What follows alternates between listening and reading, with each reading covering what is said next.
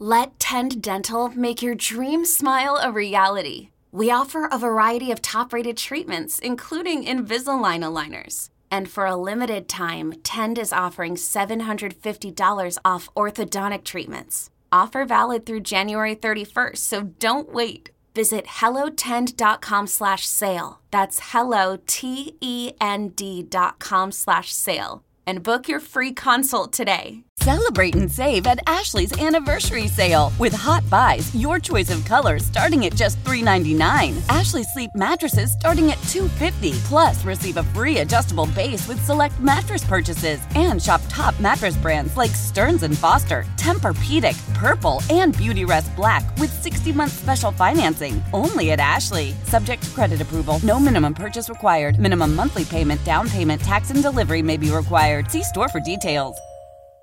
Passion, drive, and patience. What brings home the winning trophy is also what keeps your ride or die alive. eBay Motors has everything you need to maintain your vehicle and level it up to peak performance from superchargers, roof racks, exhaust kits, LED headlights, and more. Whether you're into speed, power, or style, eBay Motors has got you covered. With over 122 million parts for your number one ride or die, you'll always find exactly what you're looking for. And with eBay Guaranteed Fit, your part is guaranteed to fit your ride every time or your money back. Because with eBay Motors, you're burning rubber, not cash. With all the parts you need at the prices you want, it's easy to turn your car into the MVP and bring home that win. Keep your ride or die alive at ebaymotors.com. Eligible items only. Exclusions apply. We've got our take cannons loaded and ready. Ready. Absolutely dominant on deep routes. Absolutely dominant on short The routes. boys are back, baby. Excellent separation against man coverage. This is Reception Perception, the show. Yo, what's cracking, everybody? James Koh, Matt Harmon here with you. You're listening to Reception Perception, the show. Oh man, Matt, uh, there were so many blowouts in the wild card round, but in this divisional round, boy, woo, we got ourselves some good games, man. This was a lot of fun this weekend. Yeah, some really good games. Even the most lopsided of the four games, which was obviously Ravens Texans, was competitive in the first half. Um, Sure was. To the to the point that it was like, oh man, Baltimore's not gonna not gonna pull a 2019, are they? Which I I found so funny that even you know down to John Harbaugh said publicly during the season like this isn't gonna, this is not like 2019 because there are a lot of similarities to that year for Baltimore. MVP quarterback, you're the number Sure. one seed. You take that rest in week 18, then you go on your little given bye week. You come back and you get trounced by them, the Tennessee Titans, another AFC South team, the Texans. They took care of business in the second half. But yeah, even that game was competitive for a while. But yeah, gr- I mean, great weekend of football. Um, some irritating discourse after the divisional round, which is always the case, by the way. Of course, 100%. You know, it's the is is what it is. But I mean, absolutely fantastic weekend of football, no doubt about it. Okay, uh, I want to start with the uh, the crown jewel of the weekend. Certainly was Kansas City taking on Buffalo. Kansas City, Patrick Mahomes on the road for the first time in his playoff career. Um, I mean, great game, great game. Um, I, I will say it's a great game, but man, I felt like we were robbed of like an all potential all timer. Were we not? You know what I'm talking about? Like Bass misses the kick. If he makes that kick, we either got like a legendary Mahomes drive or we're going to overtime and we're, all of a sudden kicking into high gear, right? So um, I felt like it was a great game. Could have been an all-time great game. You know what I mean? Yeah, and obviously Josh Allen, you know, the final drive for him that leads to them having to go for a field goal there is being nitpicked a little bit. Uh, some of the decisions and you know the throw to Khalil Shakir in the end zone, which by the way I've got no problem with him making that throw. Like Shakir probably needs to bend that route a little bit. He's not necessarily like the crossing route there is not in his progression, right? Like that's not the first read on that play. Um, you know, if Dion Dawkins holds Chris Jones a, a little bit longer from a blocking perspective, then you might have the time to rip that throw to Shakir a little bit better. Uh, if he's able to adjust his platform, maybe like uh, he gets an extra half a second to rip a better throw to Shakir. Just hey, the defense gets paid too, and Sure. you know Chris Jones is one of the best players in the league. He really affects that play, so I don't have a ton of problem with it. But yeah, it was like Josh Allen was nearly perfect for long stretches of this game and then there's those couple of throws you can again nit we're talking about nitpicking milliseconds of difference here at the final moment but that's what these games come down to. These are the best of the best going against each other and i mean Dang, yeah, I, am upset that it, it, it, comes down to a kick or two. Anytime that it comes down to a missed kick like that, you're just, yeah, it does leave that little like at the end of the game. Can I just say, first of all, I mean, it was the full Josh Allen experience. You know that touchdown that he had um, to Shakir. Oh, oh yeah. Are you kidding me with that throw? Perfect placement. What and what a time for it to come through too. It was just oh my goodness, beautiful throw. Uh, unbelievable connection right there. I mean, he's falling away and throws an absolute laser beam to the perfect spot on the near the sideline in the end zone. Khalil Shakir comes up with it. Beautiful stuff. I just want to go through the the last drive. Okay, just a little bit here because it was such a it was what a crazy last drive it was. Josh Allen throws an absolute dime piece to Stefon Diggs, and I contend that if Diggs pulls that catch down, I think he's walking in for a touchdown. The defender was falling down. I think Diggs was upright enough where if he catches the ball, I think he stays on his feet and I think he walks in uh, for a touchdown. And the place probably just goes absolutely ham sandwich, right? Then in that same drive, he almost throws a pick six, but doesn't. Then Josh Allen fumbles the ball. Somehow, some way, Buffalo recovers that football. That was insane, too. Okay. Mm-hmm. Then, a very next play, they convert on the fourth down. And, and again, the place is just rocking right now. I mean, just nervous. I, the, there, there wasn't a, a, a, a, single safe fingernail in the building. Everyone was chomping on their nails right now. Josh Allen, then you talk about missing Shakir on that potential touchdown. And again, they they nitpick all the decision making. Oh, why didn't he check down for that first down? He had a wide open guy in the end zone. Okay, I think to me that's the right decision. Just didn't execute. All right, uh, and then again, uh, so then there was that lead to that that leads to um, a shanked, ma- very, I mean, very makeable field goal.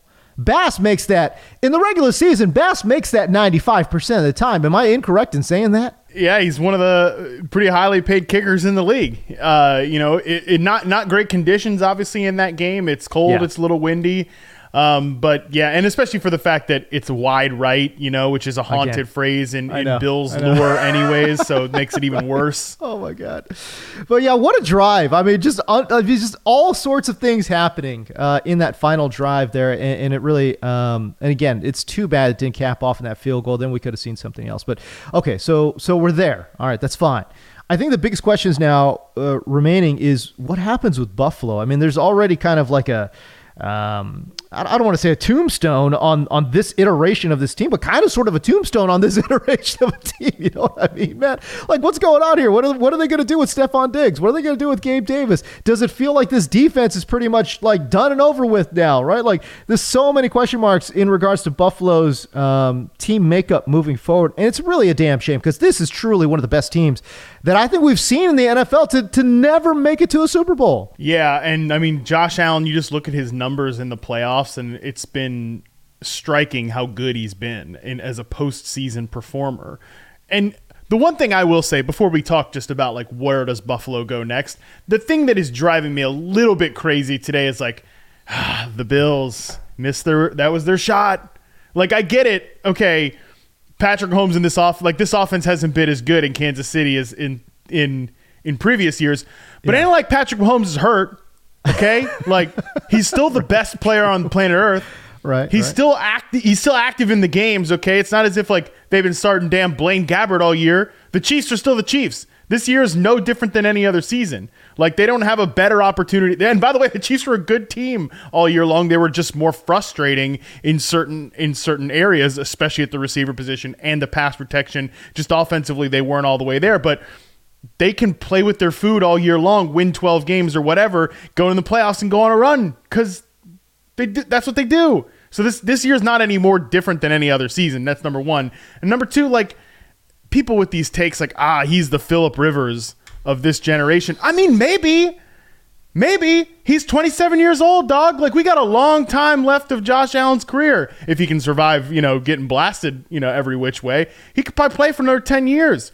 Like I think people forget that Peyton Manning didn't go to a Super Bowl till 2006, 2006 season when he was like damn near 30 years old. Like that's my take with with the whole Josh Allen, like Josh Allen stuff, like yeah, it's it's going to be tough to get past Mahomes, just like it was tough for everybody to get past Tom Brady for all those years, and Right. only one team wins Super Bowl every season. So yeah, like I get it. It's it's frustrating, and that all everything I just said does not make it suck any less for Bills fans, Bills players, and anybody associated with the team. Like I know that, but like the the window is still open. It's going to look different. It will look different. We'll talk about why it's going to look different, but the window is still open because you still have Josh Allen. Like Joe Burrow was the one who said it a few years ago. The window, or yeah, last year, the window is my entire career. As long as you have the quarterback and the guy's healthy, like you can figure the rest out. That that is what they need to do now. They need to figure the rest out. But like Yeah. to act as if the story of Josh Allen's career is it, to speak in any finality of it is is I mean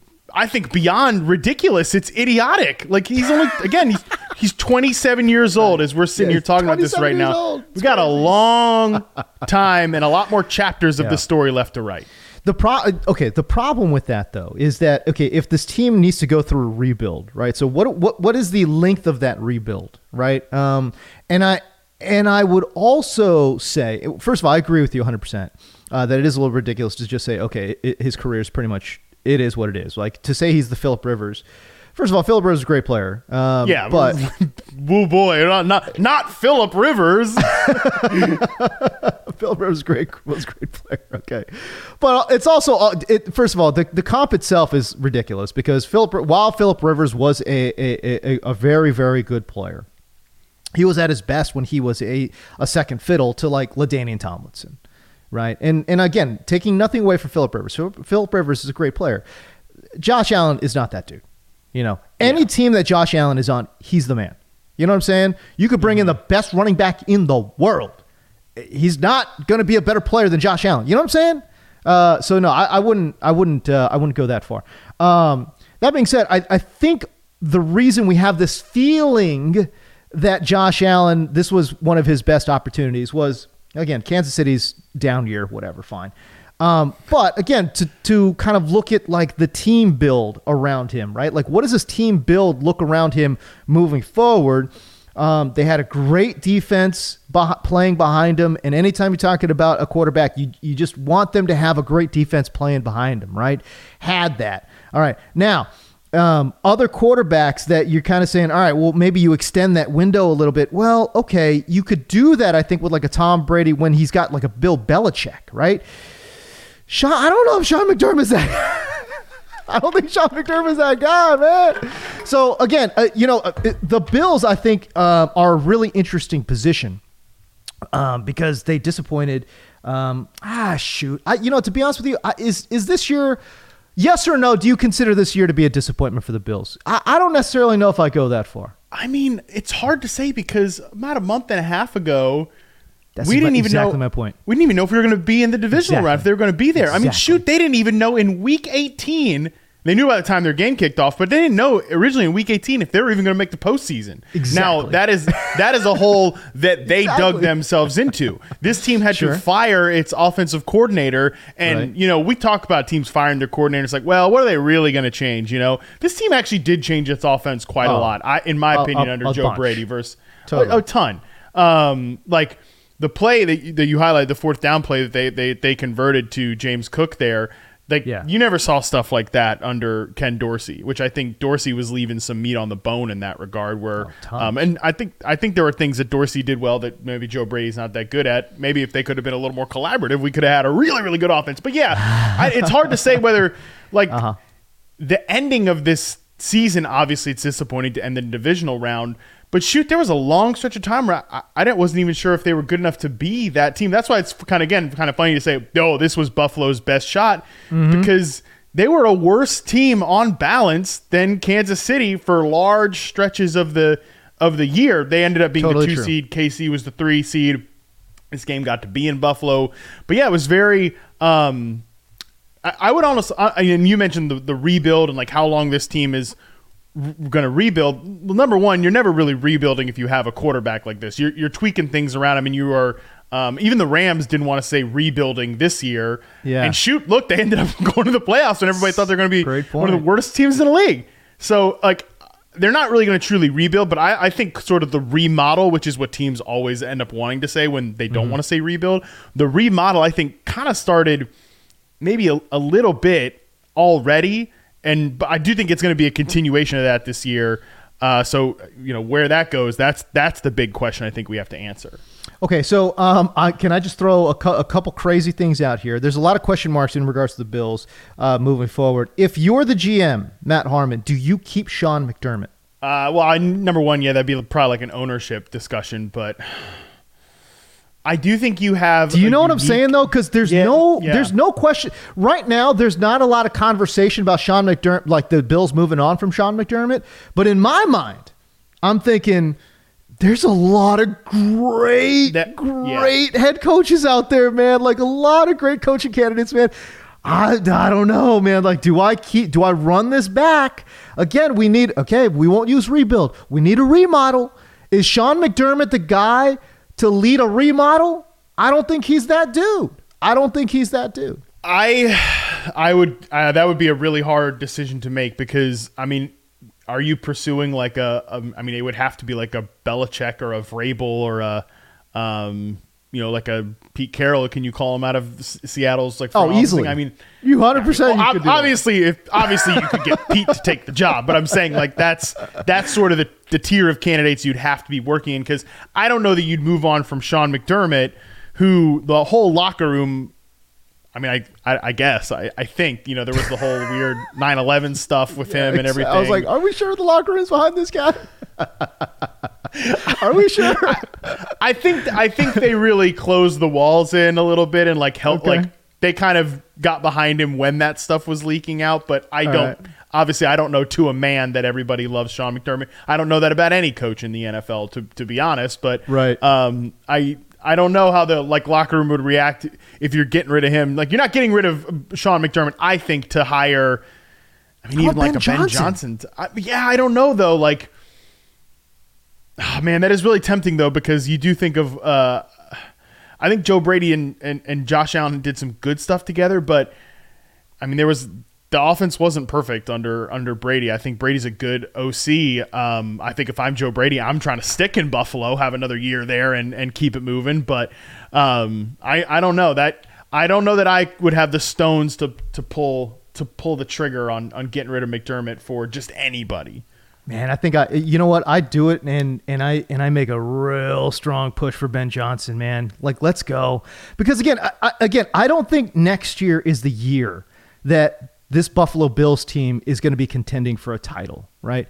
But right. I think the year after that could be if they draft well, they do well in free agency and do those kind of things.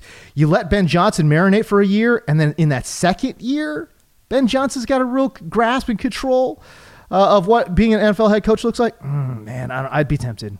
I'd be I'd be really really tempted. Although the how how fun would it be if Bill Belichick stayed in that division though? Yeah, that would be pretty hilarious. Twice I mean, a year, he's got to see New England. What? And after being the guy that tormented, um, that tormented the the Bills for so long, right? With Tom right. Brady, like that's that. Right. That's the work. That's why it's so crushing. I think to be a Bills fan right now is that, that you finally got good, and the Patriots who tormented you for so long, you finally kind of you slayed exercised that, that, demon, you slayed yeah. that dragon, and now there's yep. a whole nother dragon that you can't slay. it has to be really, really frustrating because of that, but that's, that's kind of where we're at right now. Okay. Um, all right. So what? Uh, okay. I want you to put the GM hat on, Matt Harmon. Okay, we're talking wide receivers here. Uh, Stefon Diggs. He's 31 years old. He's got a 28 million dollar cap hit next year.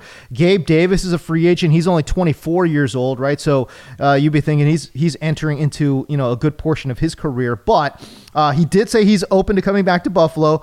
But my God, he has not played since the Miami game. But man, Matt, to close out the year, he has had zero yards in five of his last nine games played. Zero yards when you are the number two wide receiver playing with Josh Allen. What is it? Scheme fit, limited route tree? Is it his role? I don't know. But for me, it feels as if uh, this roster is prime for a wide receiver makeover. Uh, first of all, let's start with Diggs. What, what do you do with Diggs here? The Diggs stuff is really is tough, and and the hardest part about it um, like watching the game last night, you're things are working really well in the Bills offense. You know, I mean, Khalil Shakir, I think, is is like part of your future. I think Khalil Shakir is a really, really good player. He's so reliable. You know, he had a great reception perception college profile.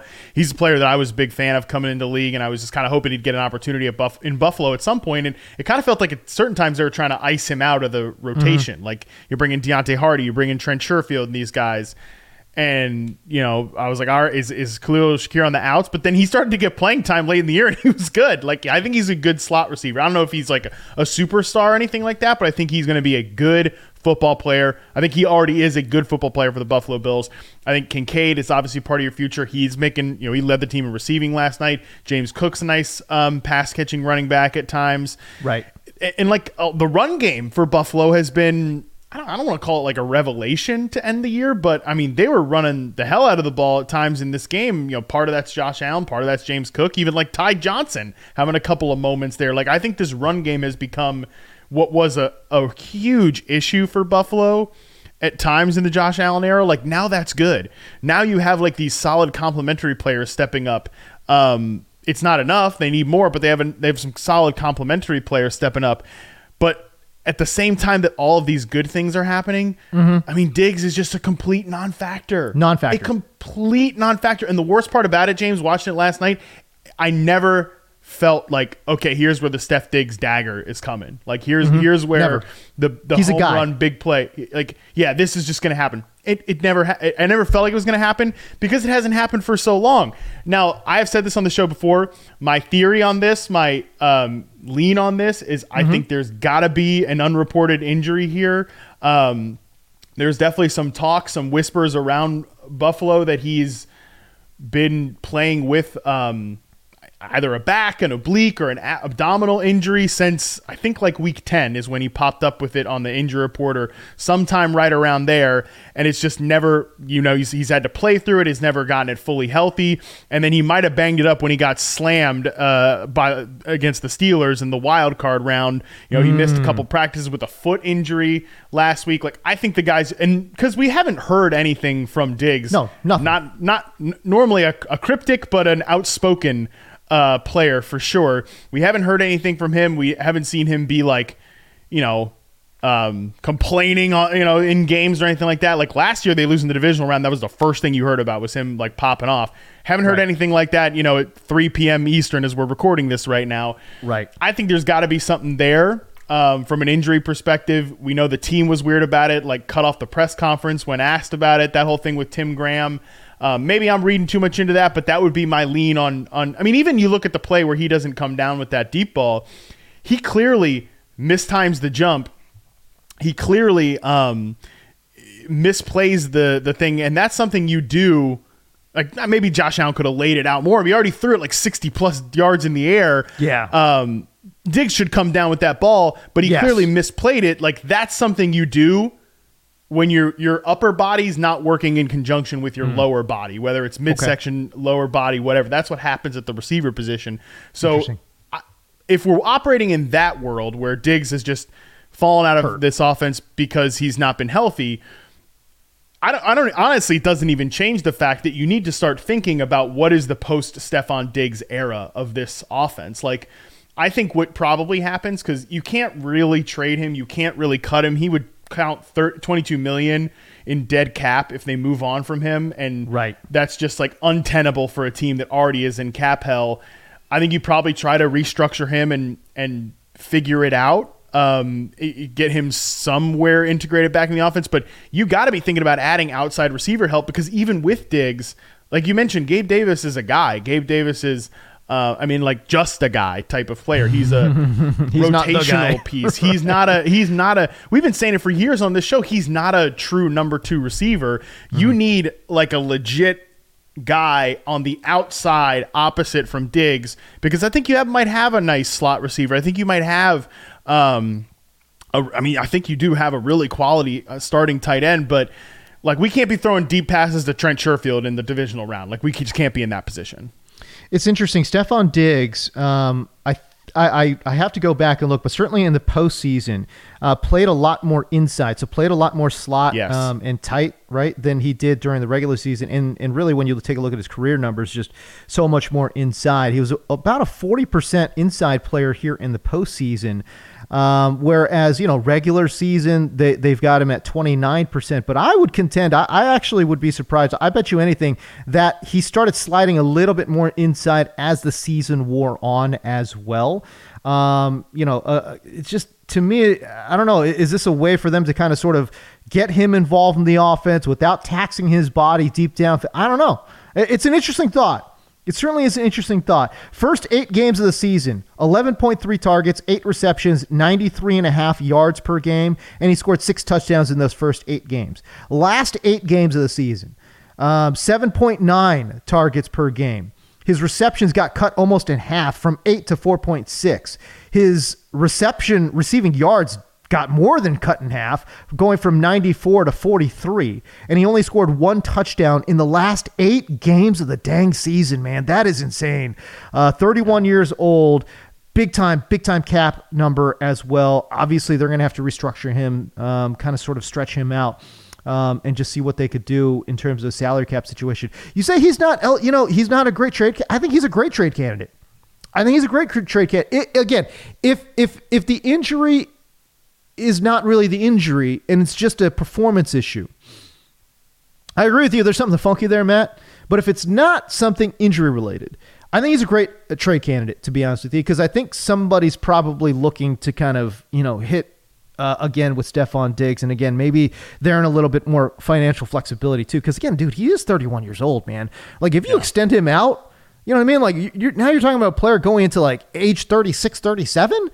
Uh, I, am not. I'm not 100 percent sure. Um, so yeah, there's a lot of moving pieces here uh, in Buffalo. All right, um, one of the top games other than this KC Buffalo game, Green Bay, San Francisco.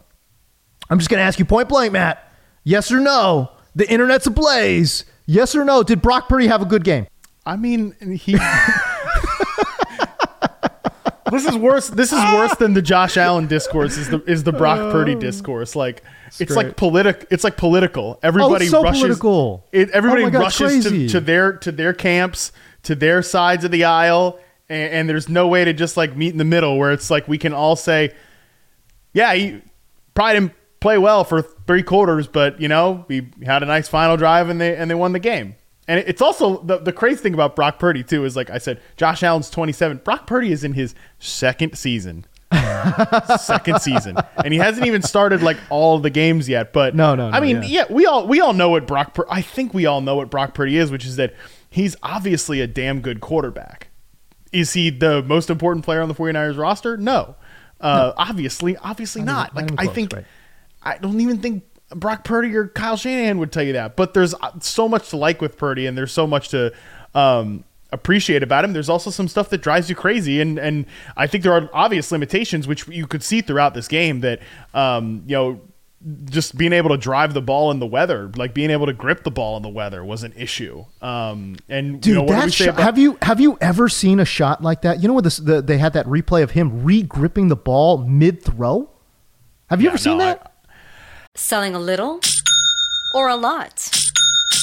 Shopify helps you do your thing, however you cha-ching. Shopify is the global commerce platform that helps you sell at every stage of your business. From the launch your online shop stage, to the first real life store stage, all the way to the did we just hit a million orders stage. Shopify is here to help you grow. Whether you're selling scented soap or offering outdoor outfits, Shopify helps you sell everywhere. From their all in one e commerce platform to their in person POS system, wherever and whatever you're selling, Shopify's got you covered. Shopify helps you turn browsers into buyers with the internet's best converting checkout, 15% better on average compared to other leading commerce platforms. And sell more with less effort thanks to Shopify Magic, your AI powered all star. Shopify powers 10% of all e commerce in the US. And Shopify is the global force behind Allbirds, Rothy's, and Brooklinen, and millions of other entrepreneurs of every size across 175 countries. Plus, Shopify's award winning 24 7 help is there to support your success every step of the way. Because businesses that grow, grow with Shopify. Sign up for a $1 per month trial period at at shopify.com slash odyssey podcast, all lowercase. Go to shopify.com slash odyssey podcast now to grow your business no matter what stage you're in. Shopify.com slash odyssey podcast. Old Man Winter here. If I had it my way, it would stay winter all year long. Short days, wind chill, black ice, and a good polar vortex. Oh, heaven! Wait, is it getting warm in here? Your cold snap is over, Old Man Winter. Spring has arrived. Spring. Spring is here, which means it's the perfect time to get away in the Hyundai you've always wanted. Visit the Hyundai Getaway Sales Event, where you can get great deals on all of our award-winning Hyundai models, like the tech-filled Tucson and Kona, as well as the spacious Palisade. Enjoy wherever you go with the peace of mind that comes with America's best warranty and three years or 36,000 miles of complimentary maintenance. But hurry in, these deals won't last. Add more joy to your journey at the Hyundai Getaway Sales Event. Now get 0% APR or up to 1500 bonus cash on the Hyundai Tucson. Now, during the Hyundai Getaway Sales Event. Offers end soon. Call 562 314 4603 for details. The national sales event is on at your Toyota dealer, making now the perfect time to get a great deal on a dependable new car. Like a legendary Camry, built for performance and available with all wheel drive, you can count on your new Camry to get anywhere you need to go. And with available features like heated seats and a multimedia touchscreen, you can stay connected in comfort and style. Or check out an affordable and reliable Corolla with a trim for every lifestyle, from the hip and agile sedan to the sporty hatchback. There's a dependable Corolla built just for you. Plus, both Camrys and Corollas are available in hybrid models, so no matter your style, you can drive efficiently and affordably. And right now, your local Toyota dealer has more vehicles in stock and is making delivery on new vehicles almost every day. So visit your local Toyota dealer and check out amazing national sales event deals on Camrys, Corollas, and more when you visit buyatoyota.com. Offers end April 1st. Toyota, let's go places. I mean, maybe I have, but I can't think of it off the top of my head. No. I mean, even Jared Goff, who's got baby hands, like I, I don't ever recall seeing somebody regrip in the middle of a play what the? I'm like, gee whiz, he must be completely uncomfortable uh, in weather conditions. And, and and honestly, I didn't I didn't know that about Brock Purdy. I did not realize that in the rain he was completely ineffective. Yeah, I mean, doesn't rain out there much in California, does it, James? I, I mean, San Francisco it does though. There's plenty of rain And, and, again, he went to Iowa State. I don't know. What, I don't know what the hell the weather looks like in Iowa State, but I mean, he's never seen these kind of. Con- I mean, it's uh, weird stuff, man. Um, okay, it's very weird. It, Losing right. Deebo doesn't help either. When you no, like, it's no, one no. thing to not ha- have him go when you know you're going into a game. To right. lose him mid game, I mean, there were even some instances where I thought, Early. like, oh yeah, like, oh boy, that's a Chris Con, like that's a Deebo play going to Chris Conley, and like, yep, I don't know how familiar or Jauan Jennings you, or whatever. Yeah, I mean, at least Jennings is like he's a dirty work player. I, I don't mm-hmm. know how familiar you guys are with Chris Conley. I mean, um, there's there's definitely a, re- a, reception perception season on Chris Conley. I think somewhere in the in the in the historical data. I could I could probably look it up, but uh, not a very similar player to Deebo Samuel. So I, I think I think they were a little like on the fritz about not having him in that game because I think he probably, if you just think about how look, we talked about Brandon Aiyuk having a big matchup if they went with like their typical uh, you know cover three type looks and single high type looks. I mean, I don't think that was necessarily the approach uh, from Green Bay. I think they really kind of replicated a lot of what they did against Dallas, and you know they're like, look, they're they're going to hurt us with the run game. They're going to hurt us in the run game, um, but they're not going to rip big plays out of their base personnel group, out of 21 personnel, and all that stuff. Um, it becomes a lot harder to do that, I think, with Deebo Samuel not in there because he could have been a big factor in that. I really thought that Deebo is going to be a huge factor uh, in that Green Bay has given up the um, uh, over the last two months of the season gave up the 11th most yards per game in zone coverage. Uh, meanwhile, we're the I think the 10th or 12th most stingy defense against man coverage right? So a little bit more forgiving uh, in the zone department area than in man-to-man coverage, and that I think that tracks right with Jaire Alexander and all that kind of stuff, right? Um, and I thought this was going to be a, a, really, really nice Deebo game. Okay, now that being said, I cannot tell you how many times I'm screaming at my television to throw the ball to Brandon Aiyuk. He's open on every damn play, Matt. Yeah, I mean, I think they probably uh, they being um, the quarterback, just not a lot of faith that he's going to be able to make those throws in in those conditions. I guess, which is definitely maddening. And I mean, I definitely think that Purdy too. Uh, when you can heat him up, when you can put pressure on him, like you're gonna get him into, you're gonna get him a little haywire. I, I think yeah. he's actually um, get, has a little bit more of a playmaker gene uh, than than you give him credit for. Like comparing him to another quarterback that people, you know, and I'm I'm probably one of the people that like dog all the time is I mean Tua, right? Like people mm-hmm. get on him, but I mean if we're just talking about like playmaking gene, like Brock Purdy has much more of a playmaker gene, I think, than than like Tua does, like a I agree. bit more of a second reaction type of stuff. But he's not totally agree. like he can scramble and like kind of reload to throw, but he's not a guy that um is going to throw from all these different arm angles. Is going to be able to throw a lot like off platform stuff like that. Like that's not Purdy's game, and I think the Packers did a good job of playing well up front and getting some pressure on on Purdy and kind of disrupting the rhythm of this offense as well. Which I'm I just, think we start we start the segment by uh, me, you know, tongue in cheek asking yes or no did Brock Purdy have a good game because Jesus Christ, like you you you cannot say that Brock Purdy had a bad game online without the Brock Hive just coming after your neck. It's insane, you know. Like yeah. they point to the overall numbers, like oh he didn't have a turnover. Like you know how many turnover worthy plays he had, man. You know what I'm saying? Like golly, come on, let's let's be real here. Let's be real. Um, I, I every year, I, every year there's at least one fan base that has like an all out holy war with the idea of turnover worthy plays. Yeah, which is funny because, I mean, it's just super intuitive. Like, what is a turnover worthy play? I mean, you see it happen like he throws a pass right to a defender and the defender doesn't catch it. And it's like, right. that's no better or like that's it wasn't like Brock Purdy just I, man, it's a good thing you threw that really uncatchable ball to insert Green Bay Packers linebacker here or something like right, that. Exactly. He just he made a mistake. The defender yep. almost made him pay for it, but he didn't because like yep. that's how it goes sometimes. That's exactly right. As they say, that's why they play defense. That's okay. Uh, but yeah, no, Brock Purdy, 23 of 39, a 59% completion rate. Uh, did not have a pick, but, you know, obviously could have had a couple of of picks in this ball game. Um, George Kittle had a big, uh, what is it, a big catch and run uh, for touchdown as well. I, I just, I'd really honestly I know that it's weather conditions, man, but if you go back and look at this game, Brandon Aiyuk, especially in that fourth quarter, was so open on so many plays, and Brock Purdy just could not pull the trigger because his hands were wet. You're like, Jesus Christ, that's that's insane. That is insane. So listen, dude. Listen, Brock Hive. I apologize in advance, but I don't. I'm sorry. I'm not sorry. But he had a bad game the guy had a bad game.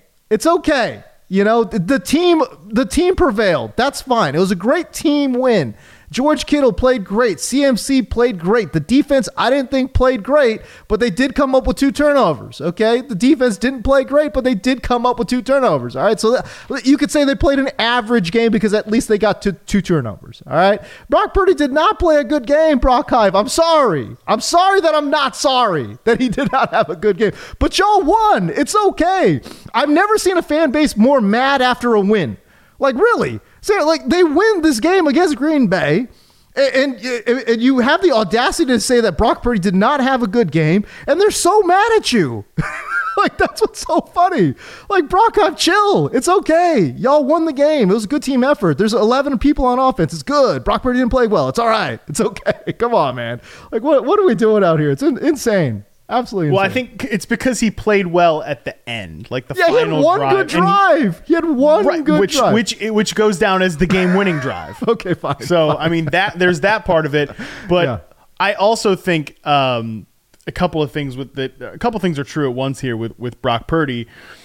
I do I do agree with you that it's like you guys don't have to defend Brock Purdy this hard because like I'm sure Brock Purdy's beating himself up for how he played in the first three quarters. Like that's how NFL players are. Like yeah, especially yeah, especially guys who are wired like Brock. You think he's you think he's in there like ready to get in the mentions of every analyst? Like no, he's he's probably like, damn, you know, I should have taken better advantage. I mean, this is a guy who, when asked the opportunity about how is he the MVP, he's like, no, my teammate Christian McCaffrey yeah, is the MVP. right, you know, right, right. I'm sure Brock Purdy is being hard on himself for his own performance in this game. So like, you know, you guys on the outside don't have to go crazy about it because he probably doesn't want you to go crazy about it. But really, I do think the reason 49ers fans are so defensive of, of Purdy is because I, I do think that the way some people in the media talk about Brock Purdy is like is unhinged. I, I, do think on both again both sides of the aisle. I think there is some truly unhinged behavior.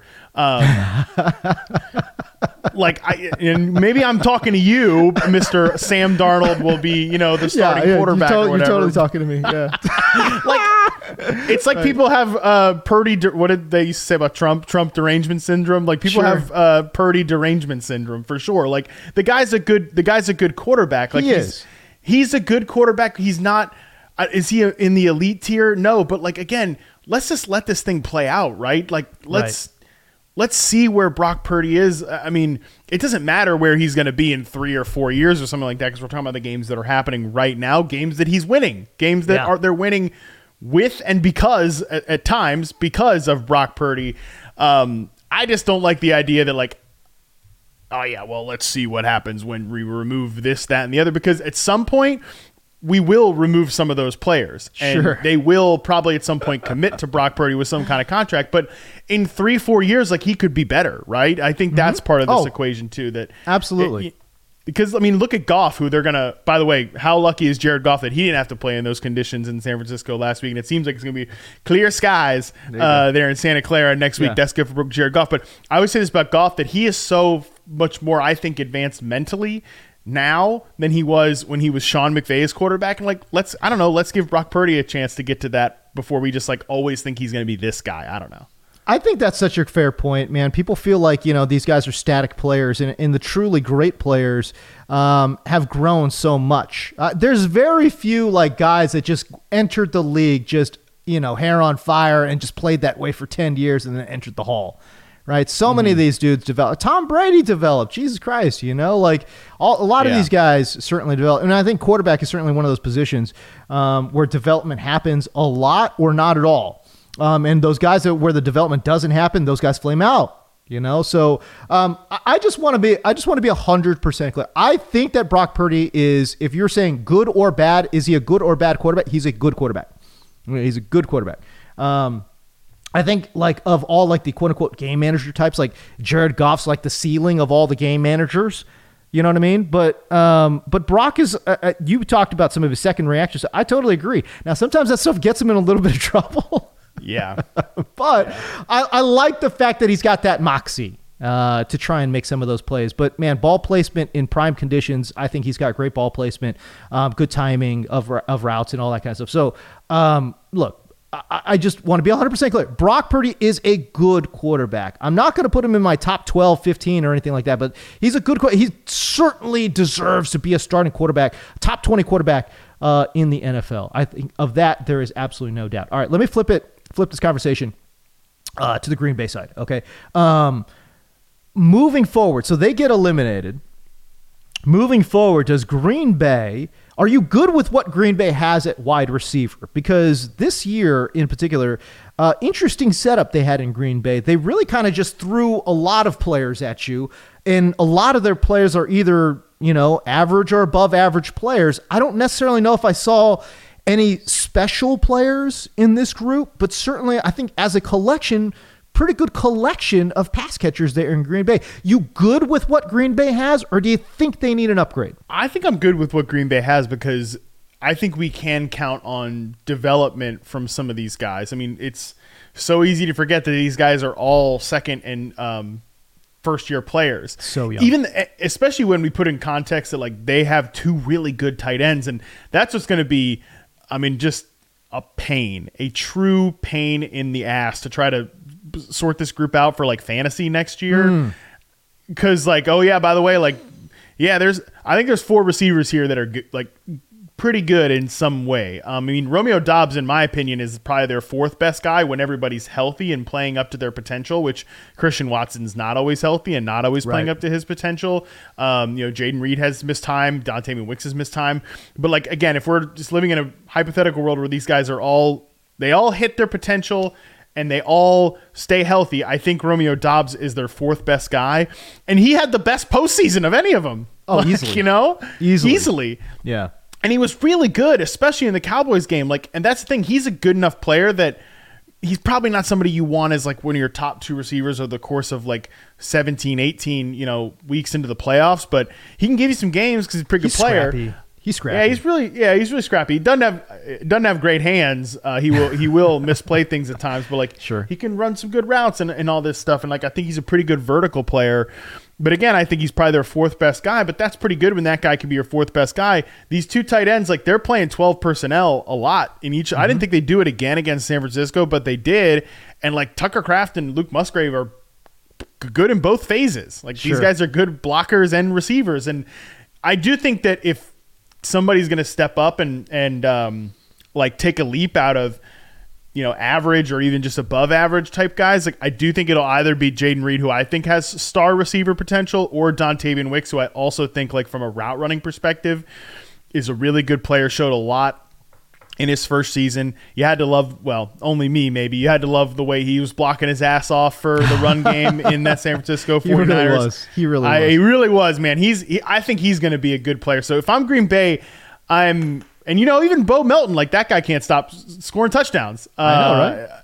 I don't know if I'm counting on like that stuff. Like I just wouldn't go out and get a I mean, you're you're not going to swing big and get a number one receiver on the free agency market. Like that's just not going to happen. I don't think then it makes any sense to spend a late first round pick on a receiver. So I don't think there's like a, a path to really getting like a number one take it over the top type of guy. And really, if you're getting a veteran in here, they're probably just going to end up being a progress blocker for one of these wideouts. Um, I do think it might be nice to have one more body if and when Christian Watson gets hurt or doesn't take that next step. But Yeah. I'm just concerned about again bringing in like a progress stopping veteran because I don't think you're going to get like a, a true number one receiver anywhere. Basically, you're saying let these guys grow together. Quarterback, Yeah. receivers, right? That's what they did this year. Uh, like, Yeah.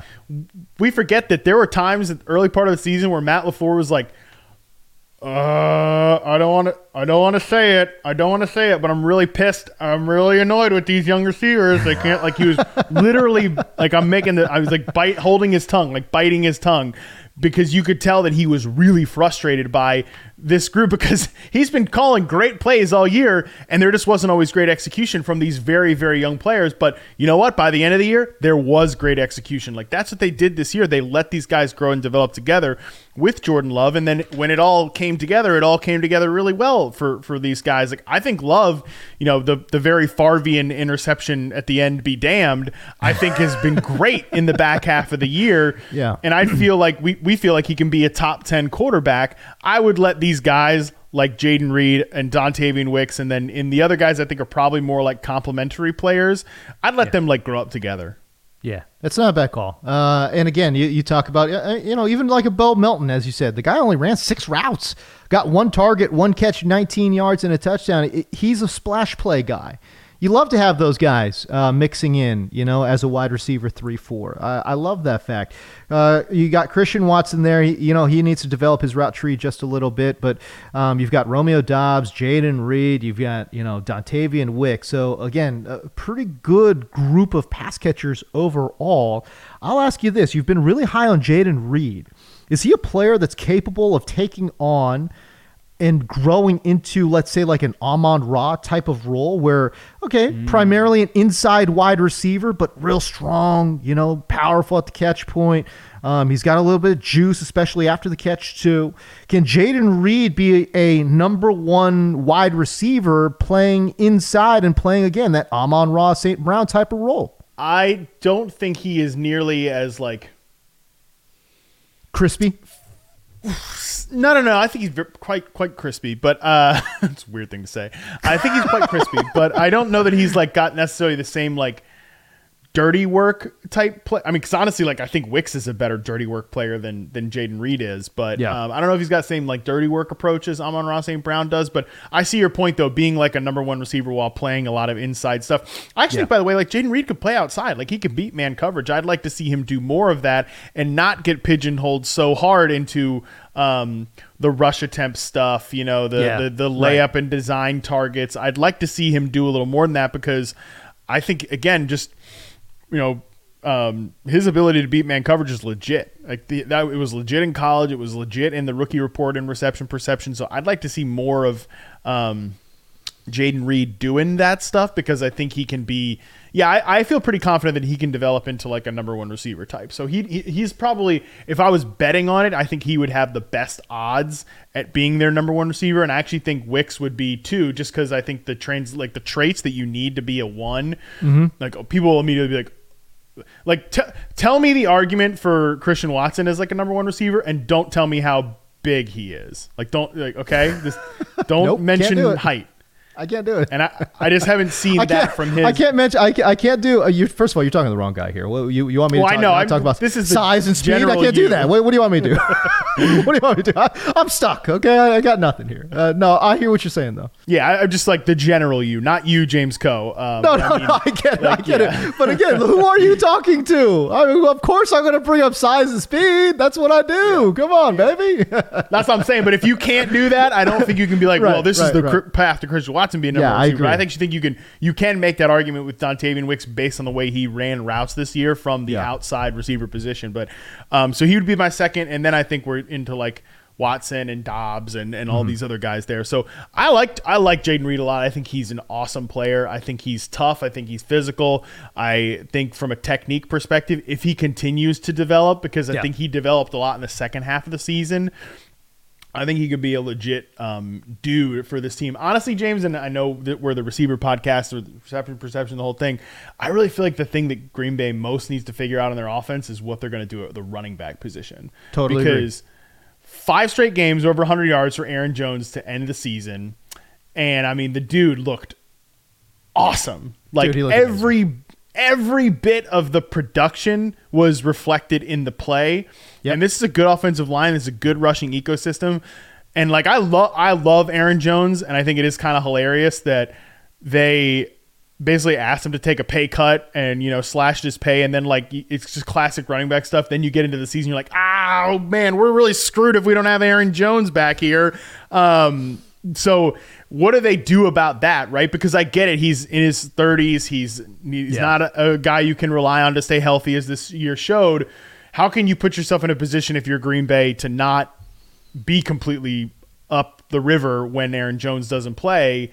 Um, because it's clearly such a big problem for them right now. Uh, it's a huge problem. And again, when they tried to insert AJ Dillon into that role, it failed right? Oh, so, yeah. Um, yeah, I don't know. Either you need to address this in the draft and find yourself a, a really gritty, explosive running back uh, that can do what Aaron Jones does. And and dude, this guy's been criminally underrated for you know the entirety of his career. Honestly, I mean, how much were we yelling at Mike McCarthy to get this guy on the field? You know what I'm saying?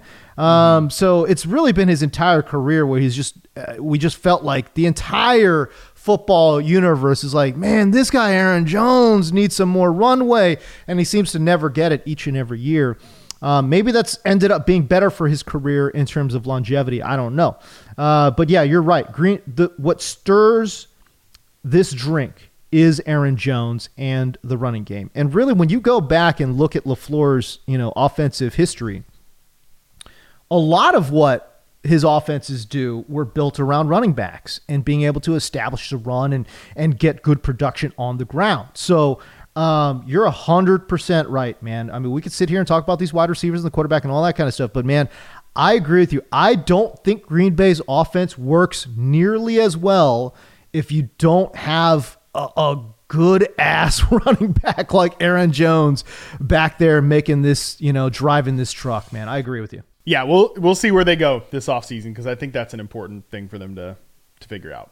Okay, let's talk about Tampa Bay, Detroit. Um, Tampa Bay, I thought kept it competitive. You know, um, uh, I don't know. Uh, the I know it drives people crazy about the two point thing at the end of the games. It, was kind of certainly an eyebrow raising thing for me too. But whatever, it's all good. I could see the argument both ways. Um, but anyways, regardless, moving forward.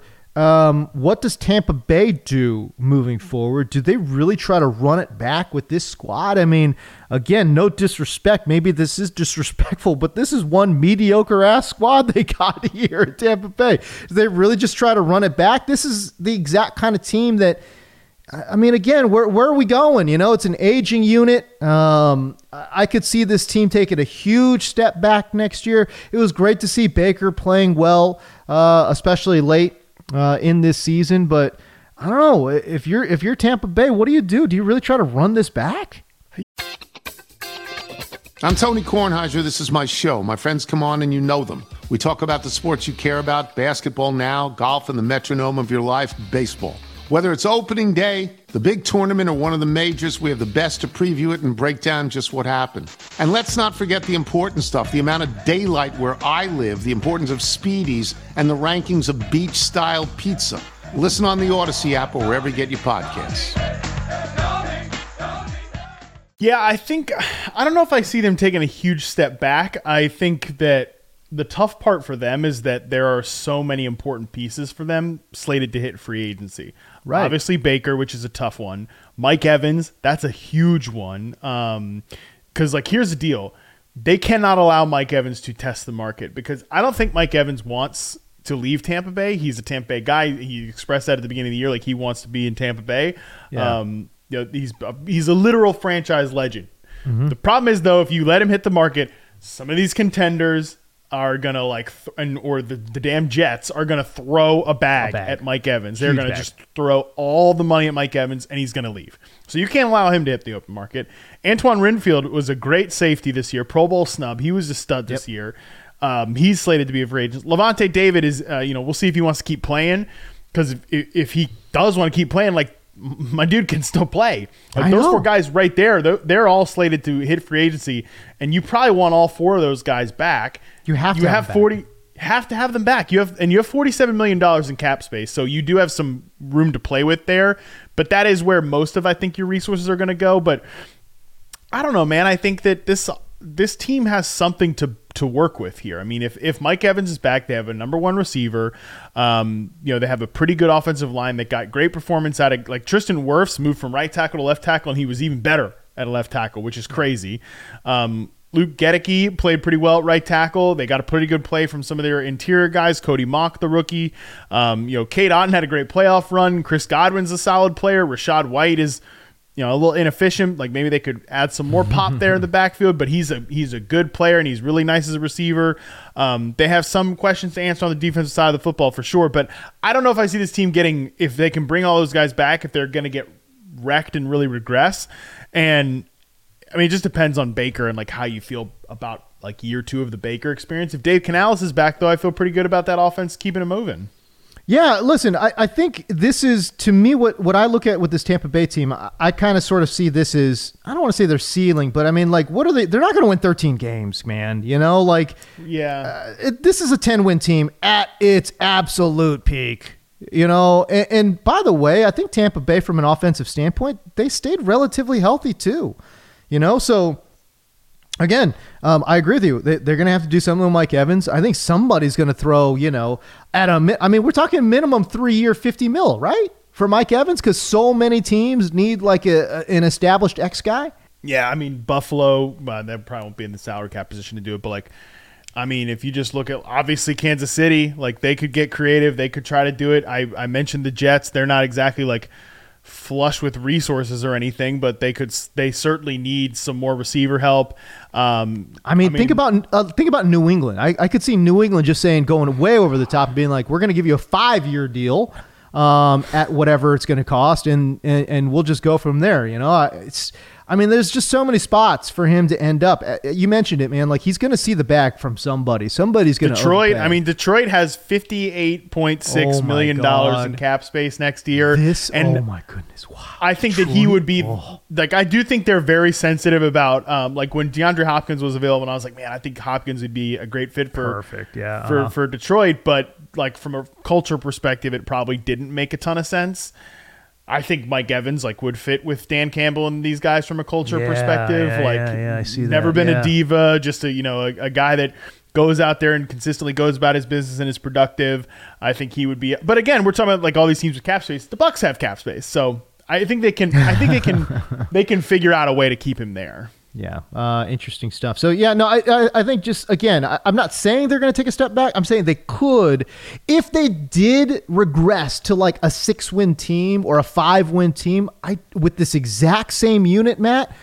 I don't think anyone would be surprised at all, right? Yeah, again, I think it comes down to Baker and like what do you do like to ensure that he's not I, I just feel like it's I, I feel like Baker's so hard to, to sort of pin down because oh, it's impossible. Low, yeah, his low moments have been I mean god awful in, in Carolina. it was totally. he was the worst quarterback in the league in Carolina, and then you know with Cleveland he had solid moments, but then um, there were kind of rockier moments. Was he playing with injury and all that stuff? And with I think some of the some of his moments in LA, like there were again, very nice moments. The the Raiders Thursday night win, the the beat down of the Broncos on Christmas Eve or Christmas Day, um, ended the Nate Hackett era. I, I I don't know. I mean, there he's just a tough quarterback to pin down, and I think he's streaky, and I think he'll always be somewhere like lower than the twentieth quarterback, best quarterback in the league. But still, um, what con- like what contract do you give Baker Mayfield? You know, do you give him like you can't give him the damn Daniel Jones contract or something like that? You know, forty I mean, I don't a year. I mean, that's the thing. I mean, do you do you even give him the Geno? Like, do you give him the three year hundred? Do you do that? Yeah, I mean Geno. I probably wouldn't. I, I don't know. I, I if I, I mean, could, he's like the 18th. He's like the 18th best or 18th highest paid quarterback. At average per year is is Geno. Um, Jimmy Garoppolo's right there. You know, at 24.3.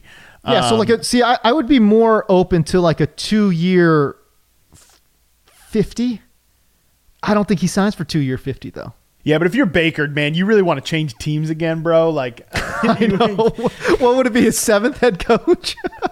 yeah, right. I mean, oh, including interims. Yeah, yeah, including interims. I think it's. A, yeah, I think be, next year would be, be a seventh if he changed teams, which is crazy. Which is yeah, horrific. Like I think you'd probably want some stability. Yeah, if I'm Baker Mayfield, I'm I, I wouldn't do I wouldn't be like trying to penny pinch here. I'd be, I'd be trying to just like stick stick in Tampa Bay, especially if they bring back Mike Evans and Dave Canales. Like you you got yeah, something to build point. on there. Yeah, that's a good point. Uh, Houston took on Baltimore. Houston did hang tough in that first half, and Baltimore obviously pulled away late. I'll just ask you what what happened with Houston's offense, though. I mean, it was a complete no show. Um, I mean, we could talk about what Baltimore did defensively, but I, I don't know. Just from a visual standpoint, I don't think Baltimore did anything crazy. It just felt like Houston couldn't get anything going on the ground against a team that had been giving up a lot of production on the ground, which is surprising.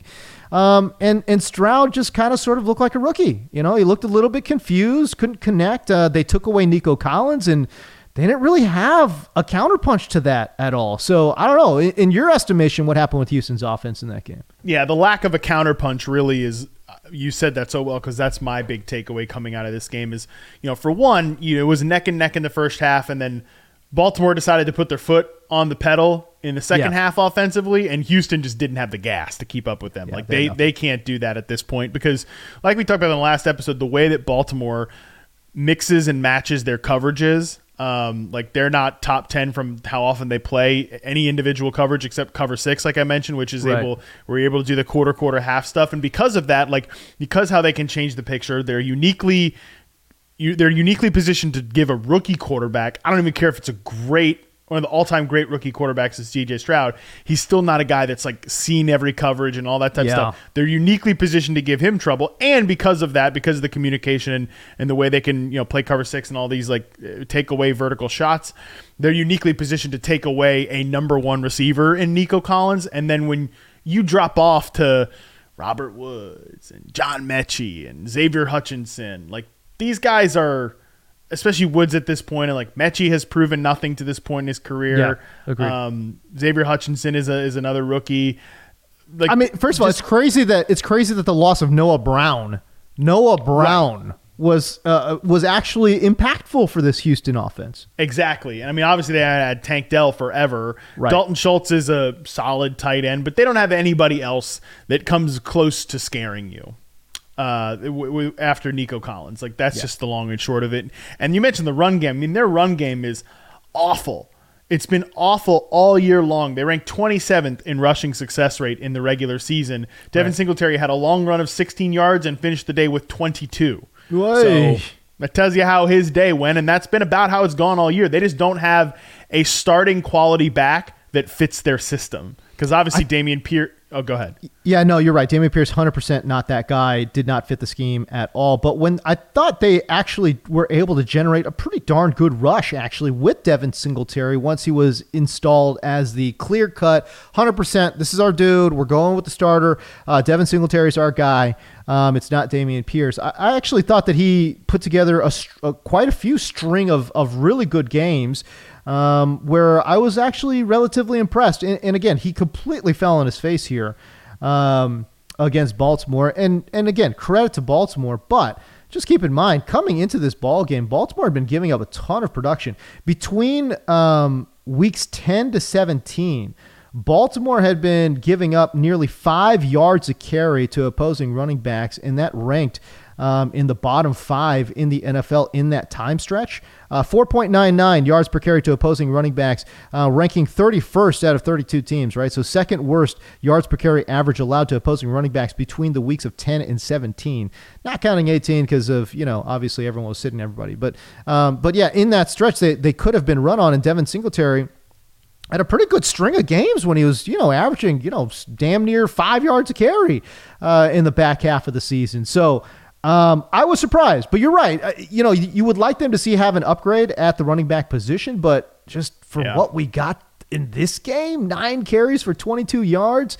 That's uh that's tough. By the way, according to Next Gen Stats, negative 25 rush yards over expected for Devin Singletary in that ball game. That's not going to get it done. Yeah, I mean you're right. They were 31st in rushing success rate allowed uh, from weeks 10 to, to 18. So, um, yeah, that that had been, a, I, and I I bet the Texans knew that number and probably tried to establish a ground game because they they have been very insistent, bordering on stubborn in trying to establish their ground games, correct ground game at time this year. Yeah, yeah, yeah, um, and I think they fell a little bit victim to that at times where it probably would have been better to just go ahead and yeah. be aggressive and throw the ball a ton, but they couldn't really get that going. And it's just once they fell behind, then it's like, well, the ground game just doesn't even matter. But yeah, I'd like right. I, would like to see them add somebody at the running back position that could really, not just from a rushing perspective, but also just a pass game perspective, be a little bit more of a contributor um, to give this team a counterpunch. Because yeah, I mean, once you take away Nico Collins and like Nico Collins is a really good player. I mean, he's played like a top ten receiver all year long. Totally, but just the drop off from him to everybody else is way too steep. Nico Collins, 10 targets, five grabs for just 68 yards. Um, and by the way, of those 68, 47 of them came after the catch, man. So uh, Baltimore did a really good job boxing him up outside of, you know, just maybe a couple of plays, man. So um, really good work by Baltimore there. Um, okay, so you know, does does does Houston have enough, in your opinion, moving forward to kind of just sort of build on these guys and just let these guys marinate and and cook and and basically develop into one of the top passing offenses in the NFL? Yes, but no. I think they have enough from a number two and number one receiver perspective. Like I wouldn't go out and be adding a uh, Tee Higgins, right? I don't think I would be trying to take a receiver in the first round or something like that. But okay. I do think receiver is a need. I think that they, because look, injuries happen, and Tank Dell will be coming back from an injury. Um, I don't think you want to be in a position where you're having to rely on Robert Woods and John Metchie and like, oh no, Noah Brown's hurt. Like, what are we going to do? Um, I would be looking to add maybe a veteran uh, maybe like a mid tier veteran to this room. Um, I think you could probably stand to add another dynamic tight end. Uh, Dalton Schultz, I think, is only on a one year deal. Yeah, one year so deal. They'll have mm-hmm. to, yeah, so they'll have to bring him, bring him back, or and I, and I think bring him back and add on to that, like with a you know developmental rookie, some guy right. that you know will go in the second round of dynasty drafts for no reason or something like that. um, wow. you know, wow. just because like I love like it. a Jelani Woods type. Uh, sure. I mean, and, and I say that as somebody that's still waiting on his Jelani Woods bag Good. to cash in. Yeah. so I'm I'm I am taking a shot at myself when I say that. But yeah, when I look at like you know mid tier receiver ads, maybe you add like a Curtis Samuel type, or you Ooh. add like a you know um uh, Kendrick Bourne's coming off an injury, but that would be the type of like veteran receiver I'd add here that's not going to threaten Nico as your one or not going to threaten Tank Dell as your as your two. Um, but you know, you're adding somebody that could be like a legit um, a, a, three. You know, and I mean, I think Samuel could pass as a two, but he'd be the three in this room. Maybe like a Tyler Boyd, although I don't. Tyler Boyd might not be that good anymore. Nah, so, nah, I don't nah, know. nah, Tyler, yeah, we're we're we're over Tyler Boyd. um, how about okay? I know this is not a popular opinion. Um, does Gabe Davis add anything to this room at all? Just as a clear out type of dude. Uh, again, you know, number three wide receiver. You know who the number one and two are. I thought about that. Yeah, Gabe Davis. I mean, how much he, he's a good blocker too, so that would be a good fit in this offense as well. Um, I would love somebody with maybe a little bit more slot versatility. Yeah, Um, yeah, yeah, yeah. I mean, Tank Dell can play inside for you, but he can also like that would be kind of nice. Like, hey, you you've got him as your movable chess piece. They like to move Nico around a little bit. Nico's not like that vertical. Like he he could do it, but they love to have him run those in breakers, right? Like you can clear out the trash with sure. Gabe Davis there. Um, yeah, that's sort of that's definitely like the ballpark of player I'd be I'd be kind of shopping in. I just I have no sense of like what Gabe Davis's market would be. Same. Um, no clue. like I could see some dumb team overpaying for him.